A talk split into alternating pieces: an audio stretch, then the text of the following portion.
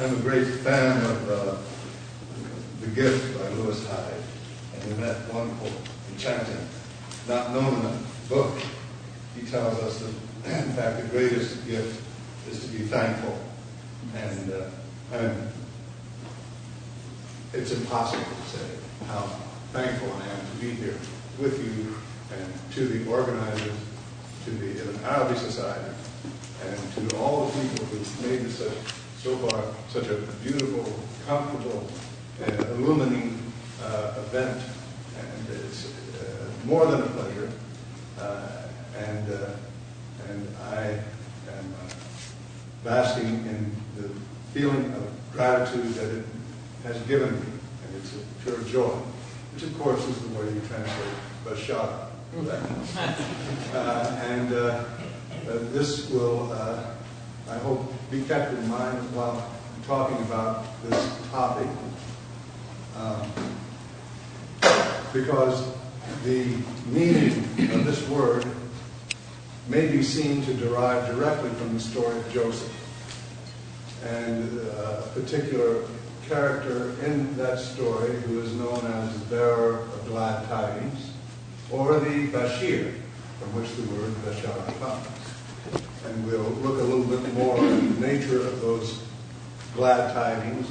I never know whether glad tidings is a plural or a singular, by the way. So uh, the, the, glad tiding uh, that, that is, uh, in some ways, the, the climax of the story of Joseph in the Quran, and uh, the way in which the notion of uh, Bashara and uh, Bashir is central to the Quranic worldview, the Quranic ethos, which of course is intimately connected with the Islamic worldview, needless to say, and then what becomes later talked about in amongst uh, one of the most brilliant Islamicists of uh, the 20th century, Marshall Hodgson, as the Islamicate world, which is a world that has been tinged deeply by the orientations and the worldview of Islam. Uh, something uh, which what we refer to as the West has been a little bit slow in acknowledging the great contribution of toward its own development and uh, efflorescence. And amongst the many gifts of Islamic heritage, which is still going on and being produced to the world and world culture and world uh, civilization is, in fact, the centerpiece of this conference, namely Ibn Arabi. He is a child and son and uh, uh, of, of Islamic culture, and in him we can see a confluence of, in fact, all of the intellectual and spiritual traditions of the first 600 years of Islam coming to a, a magnificent, uh, luminous ocean uh, without shore, as we all know. And uh, uh he, is, he is frequently viewed as a great mystic who is accidentally part of the Islamic history and culture. But this is a great era and he would he would probably spin in his grave to hear him be characterized as such, because it is it is not possible to conceive of Ibn Arabi's worldview and great penetrating vision into how to look at the world without Islam. It is simply unthinkable. There might have been a great spiritual genius in the 13th century but it wouldn't have been the same, right? And it wouldn't have, it wouldn't have, it wouldn't have all of these. Well, it may have had, but what we what we do know is that Ibn Arabi definitely had this vision, and the vision is umbilically connected to Islam, to the Quran, as Professor Morris said so eloquently last night. We must we must pay deep attention to this, and I'd like to begin uh, the talk, which is called, in the spirit of the theme of this conference, Response and Responsibility. Uh, uh, the talk is called Ibn Arabi's Joseph and uh, imagination as Holy Communion. I take it for granted that we all recognize and accept that Holy Communion of some kind or another is a responsibility of the human species. And uh, if not, you can put that in parentheses after the title. That uh, Holy Communion, which is a responsibility. And uh, I'd like to, I'll tell you what, what I think this means before I begin to talk so it can be with you while I'm talking about it. Uh, in the uh, chapter on Joseph in the Bezels of Wisdom of Ibn Arabi, uh, which, which is char- characterized by luminosity, in the title. As you know, the titles of the bezels of Wisdom have a particular meaning. Uh, they all rhyme, and they all sort of point to the core heart of what, what the particular chapter is about. This chapter is about light and imagination.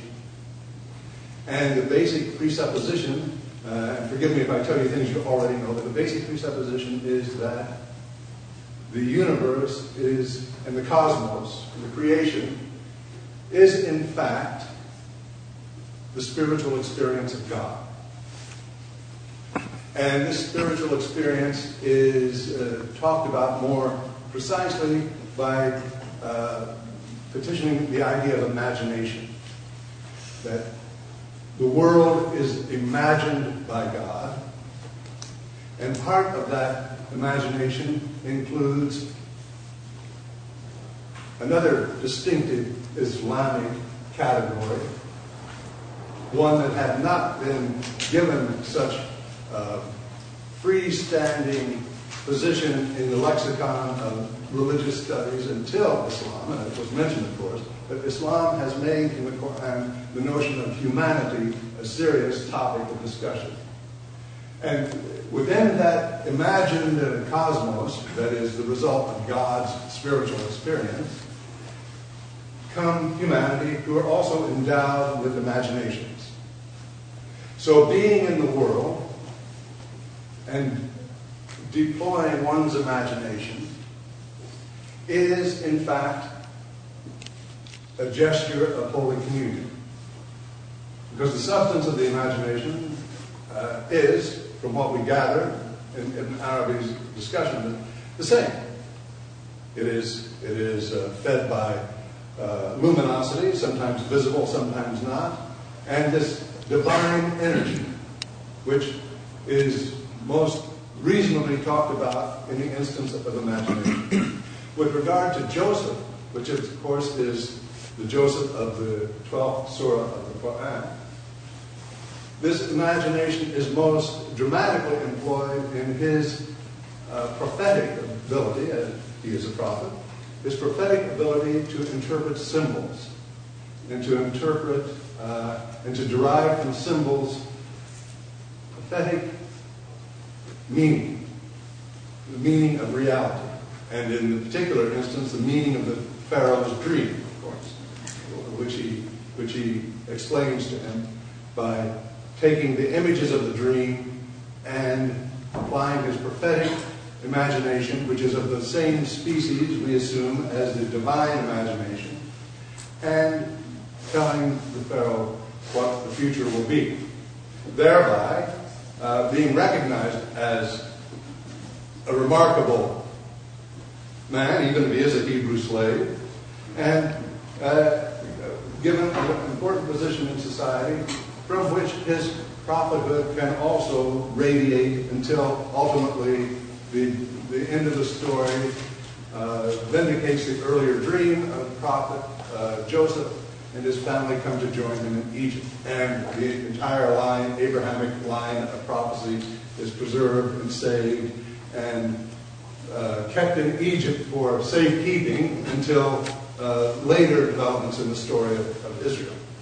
But this is the way Islam sees the story of Joseph. There are other very important details as well which I hope we talk about in the breakout section, uh, which is going to focus on this, uh, uh, the beauty of Joseph, and the experience of knowledge and the transmitter of this knowledge, which of course is the shirt of Joseph, the kamis, which we get our word chemise. The, the kamis, the, the shirt which occurs in the 12th story, very important terms of the story. So, but Joseph, as one of the prophets talked about in the bezels of wisdom, is, is unique. And the bezels of wisdom is conceived, the, the compelling, controlling metaphor of the bezels of wisdom is something to repeat if you're already familiar with it because it helps to highlight what is Islamic about Ibn Adam. Uh,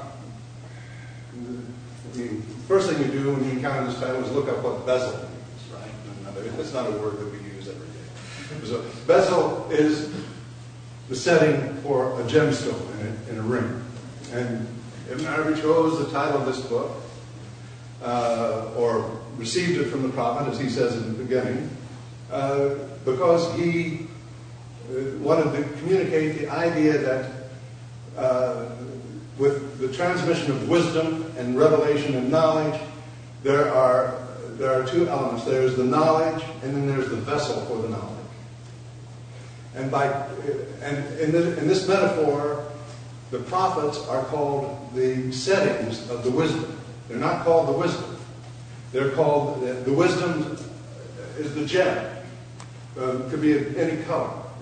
Uh, and the bezel is what receives the wisdom. But what is distinctive about the bezel and the gem, and particularly at this time in the history of jewelry making, is that it was not possible to cut the gem as finely as we can today. So the bezels had to be had to be molded to shape the wisdom.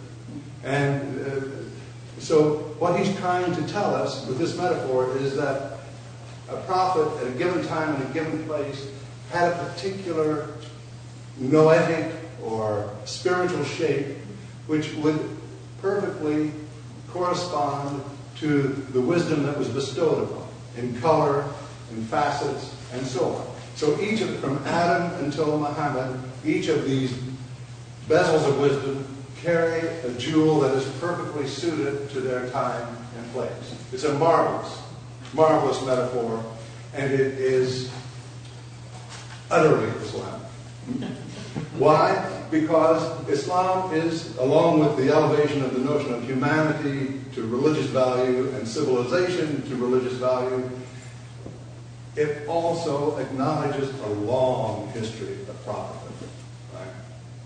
which is uh, unique in, in uh, religious literature. So it is, without this, the, the Fusus al-Hikam would not have been composed. It just simply could not have been conceived.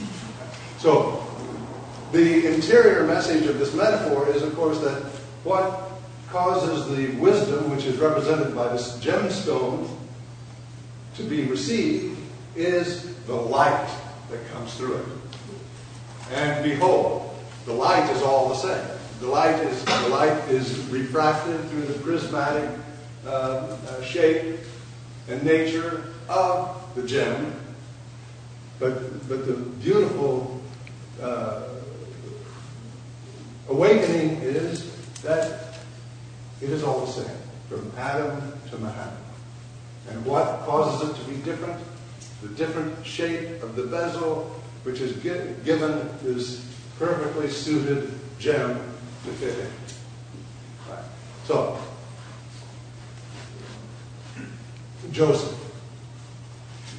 Joseph is, uh, in, in the Quran, is of particular importance. you know, for a long time, uh, Islamicists looked at the Quran and, based on the number of mentions of various prophets, re- came to the conclusion that uh, that the most important prophet for the Islamic notion of religion and and uh, and uh, revelation and prophethood and uh, the role of the prophet was Moses, right? And and there is a a great deal of truth in this. But in the process, uh, the activities and the careers of other prophetic types and other prophetic personalities were perhaps lost sight of. And I think that uh, Joseph is a case of one of these who was lost sight of. Uh, though it is true that Moses is mentioned more than any other figure in the Quran, and his life and career and his travail and, uh, uh, ultimate triumph are told with great admiration and respect and love in the Quran. Um, the unique thing about the story of Joseph is that although he's really only seriously mentioned in any great depth in his own surah, Surah 12, this surah by itself stands out unique because of its narrative integrity.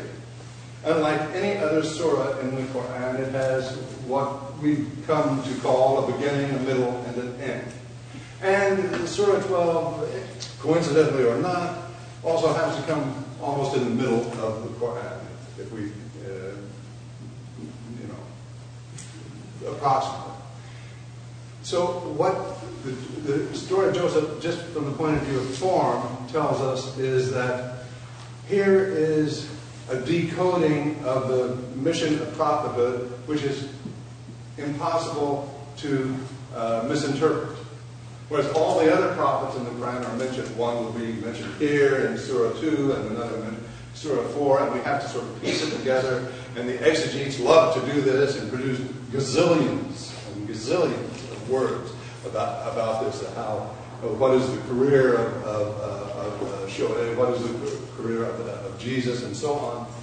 With the story of Joseph, it's as if uh, the author of the Quran uh, is saying, in case you're having trouble understanding what a prophet does and will, will do and endure, here it is.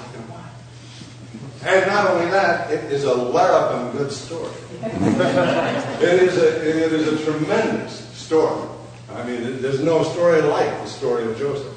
So it is a, it is a magnificent jewel of the narrative art thrown in. It's as if you're listening to, uh, uh, well, say, cut into the middle of Coltrane on uh, My Favorite Things, and you don't exactly know what the tune is, uh, but you know he's doing something important.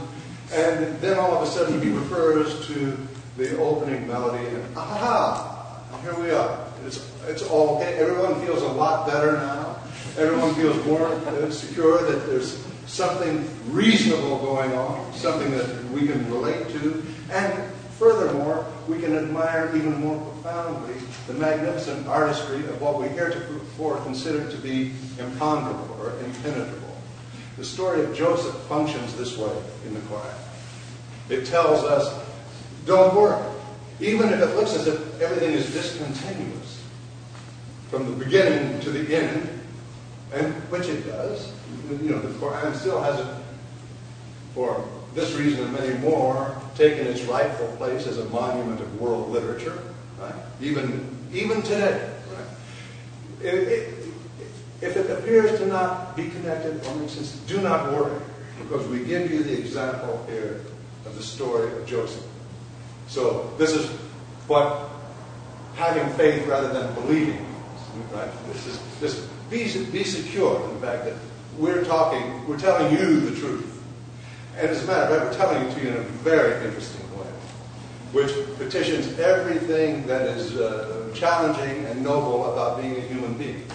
And back to Joseph, apparently, if we take seriously the story of Joseph, the most noble thing about being a human being is this imagination, is this ability to transform our world, to see all the wonderful things that imagination can do. It, without imagination, we cannot see the, the light that is possible to envision in the midst of horrible chaos and pain and agony and torture. This is one of its salvific uh, functions. But it also helps us to communicate discursive knowledge and to communicate uh, the, the knowledge of revelation and to understand it and to apply it. The, ability to interpret depends primarily upon this function of imagination, according to how I'm understanding the chapter of Joseph in uh, the Fusus the bezels of wisdom.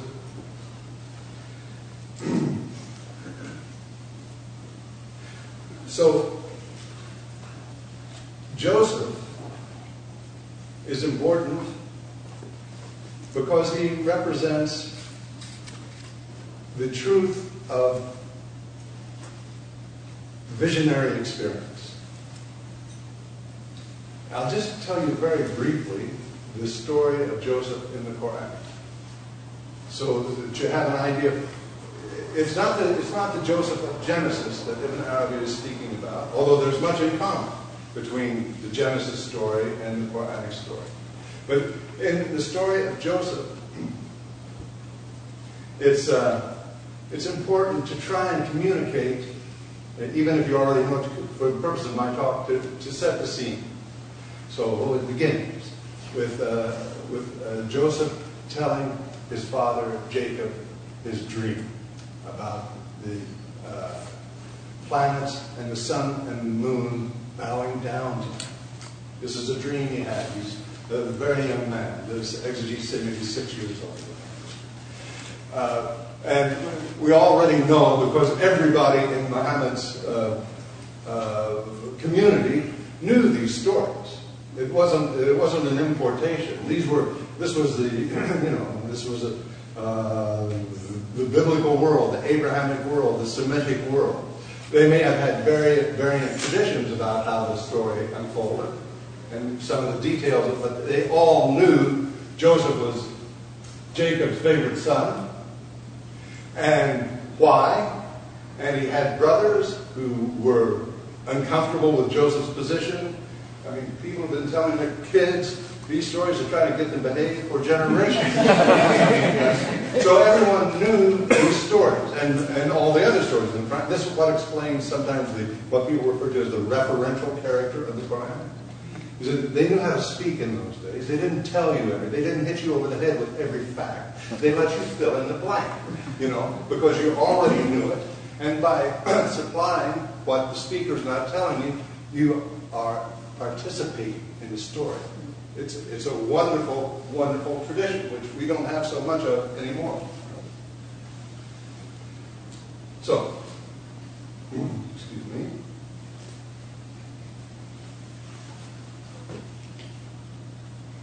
Please don't tell your brother about this dream.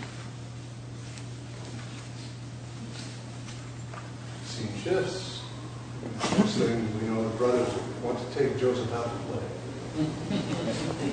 Don't worry, Dad. We'll, we'll look after him. And so there's much protest and uh, there's much uh, nervousness, and they take him out to play. And of course, they they thought they would kill him. They decided not to kill him.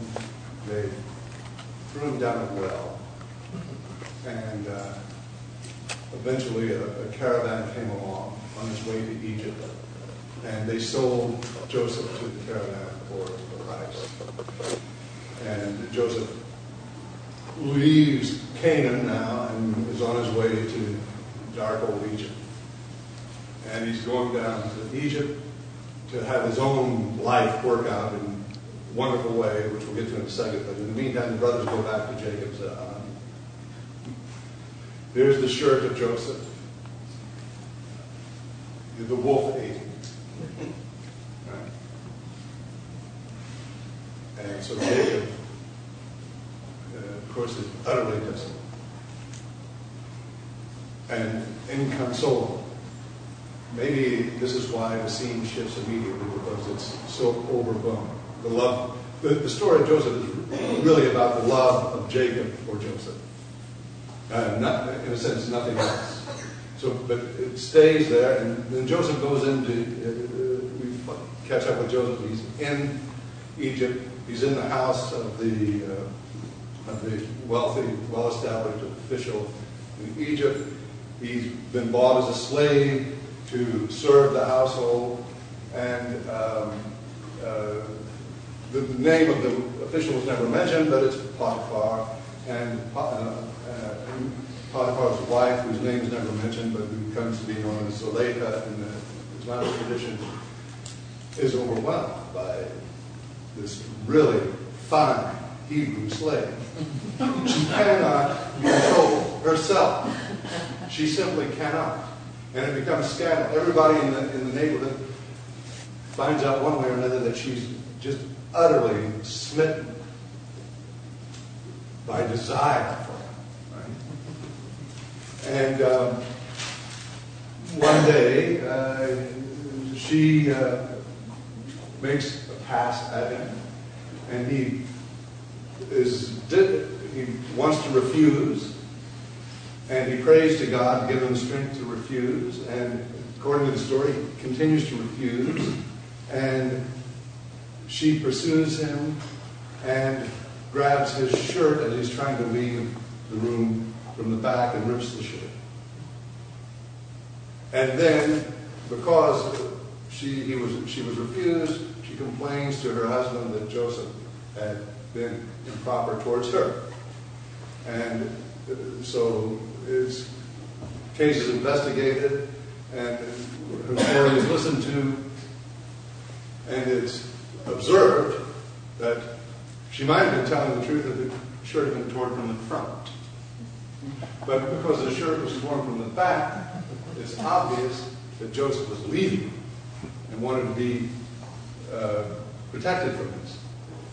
In the meantime, the scandal is percolating in this fine neighborhood in downtown Egypt, and uh, you know, all she has her friends over for a kind of a uh, afternoon tea, and they're all whispering, "Can you believe it? She fell in love with this Hebrew slave."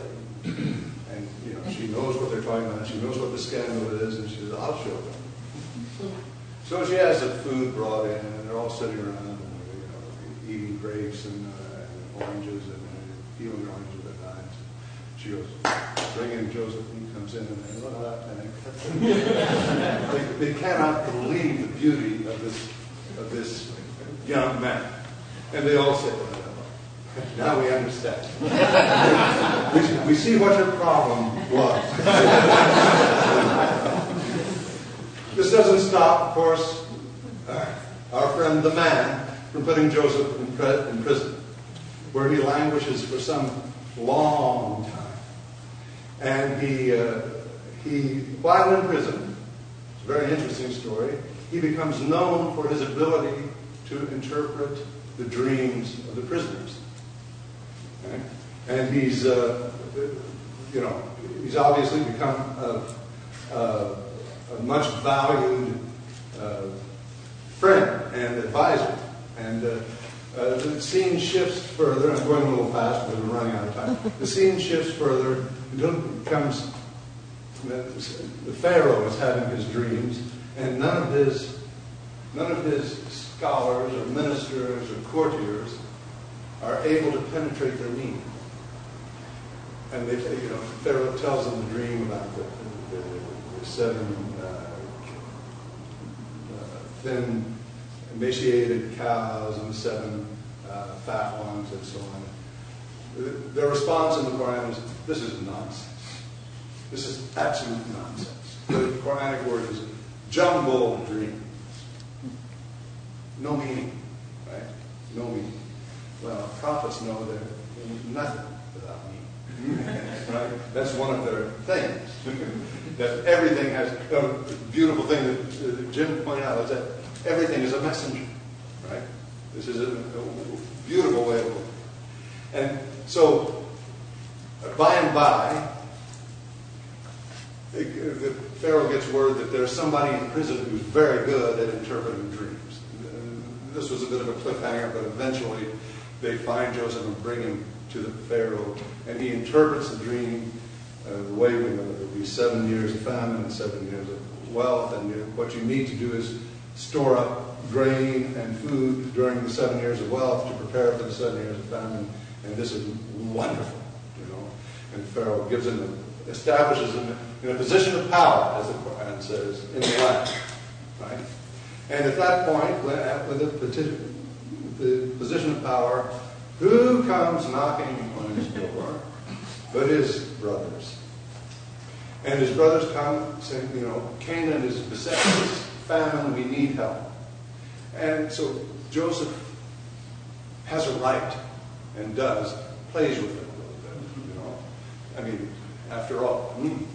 And uh, so, so, uh, so he gives them food, and he uh, tells them that you know they can come back again, but they should bring back uh, their other brother. He says, "I know you've got another brother there," and of course it was Benjamin, who is Joseph's full brother by the same mother, and both of them together are are beloved of Jacob.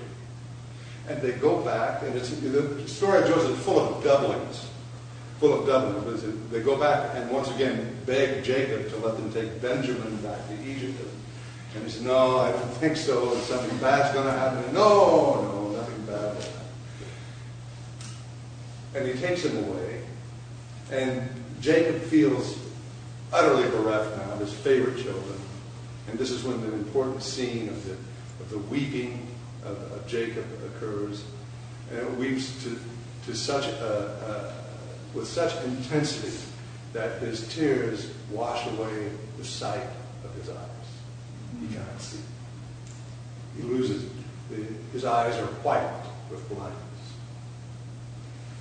Out of this separation from, from Joseph and also Benjamin. Well, speed up a little bit, what happens is the brothers go back and through a number of stratagems discover, in fact, to their utter amazement and uh, who knows how to characterize the feelings of these brothers that Joseph, in fact, did not perish as, as, a, as a Hebrew slave in Egypt, but he is now the most powerful man in Egypt, and they're now asking him for their livelihood. And what does Joseph do? And this is extremely important. Joseph forgives them. If Joseph had the wherewithal to, you know, to uh, to, to, to get up, uh, to get even completely, to, to have them executed that and turned into, you know, uh, donkey food or whatever. He did not. He forgave him and asked him to go back and bring his parents and said, and in the meantime, the blindness of Jacob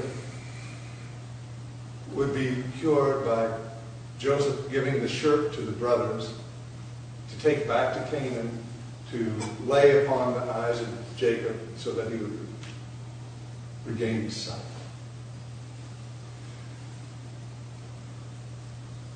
And I think the center of the story is now. They're in Egypt. Their saddlebags are full of grain.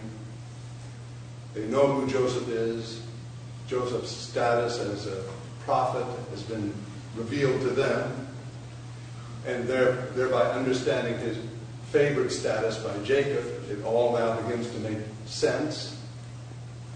They have the grain, they have the shirt, and the, the Quran says in one verse, they separate themselves from Egypt, and at that time in Canaan, Jacob raises up in bed and says, I detect your scent. Right. They continue, and in the meantime, while they're continuing toward Jacob's house, the household says to Jacob, You're losing your mind. This is a, you, have you've lost your mind. This is a, detecting the presence of, of Joseph as soon as it leaves Egypt, represented by this shirt. It's the most incredible scene. in the Bible. And it might be. They get to they get to the encampment or the, pastures of Jacob, and the scene is described thus. The shirt is taken by the Bashir and placed upon the eyes of Jacob, and he begins his sight. So there's the but see, the interesting thing is Bashir means bearer of good news. Jacob already knew because of his prophetic status and his, his love for, for Joseph. So it is, the story is all about this revelational power of the reunion after separation and the love of Jacob for Joseph. His eyesight is restored. The family is brought to Egypt. They live in uh, luxury and comfort and all the days of their life.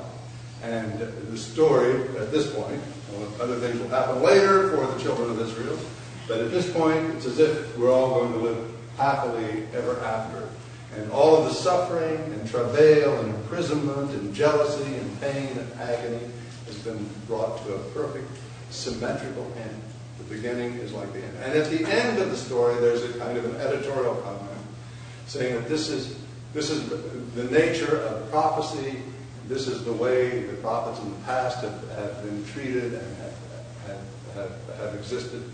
And this we tell you so that you will uh, understand the way of, God. And it is a way of understanding the way of God, and in Islamic context, a way of understanding the role of Muhammad, because uh, there's some very interesting work done on Joseph, which demonstrates that Muhammad and Joseph are, in fact, mirror images of each other in the. That, uh, uh, the technical term is typological figuration in biblical studies. What happens here is a perfect example of this, this literary event in which the earlier model becomes revivified at a later time. It's the connection between the New Testament and the Old Testament down to the very molecular structure of the Scripture, that this typological figuration is a, a uniting energy that goes back and forth. That the Lamb of God is Jesus, and that, that the suffering servant is Jesus, and uh, the history of Israel is replayed again and somehow in the history of the Christian community and the preaching of Jesus.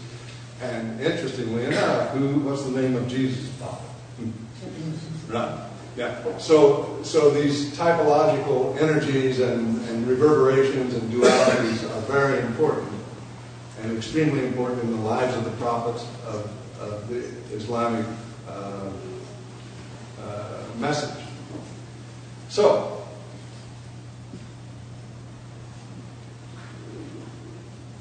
the story has a beginning, middle, and end. It gives us uh, uh the reassurance that that the prophet does have a role as the leader of a community, that he has a, what we, the uninitiated would refer to as a political role, although in the deeper structure of the Islamic uh, notion of prophetology, there's, it's, it's, it's all spirit, right? even if it appears to be political. And that the hallmark of the prophetic office is this ability to interpret meaning out of apparent chaos, which is very akin to what confronted the prophet in his Meccan experience the chaos of gods, a chaos of religions, a chaos of approaches. And the revelation that he was given gave it a kind of seamless homogeneity. It was through the power of this vision that the Islamic ethos was born and gave rise to um, a particular take on cosmopolitanism and pluralism that the world indeed does owe to the what Hodgson called the venture of Islam. And uh, I think that's probably enough. So thank you very much.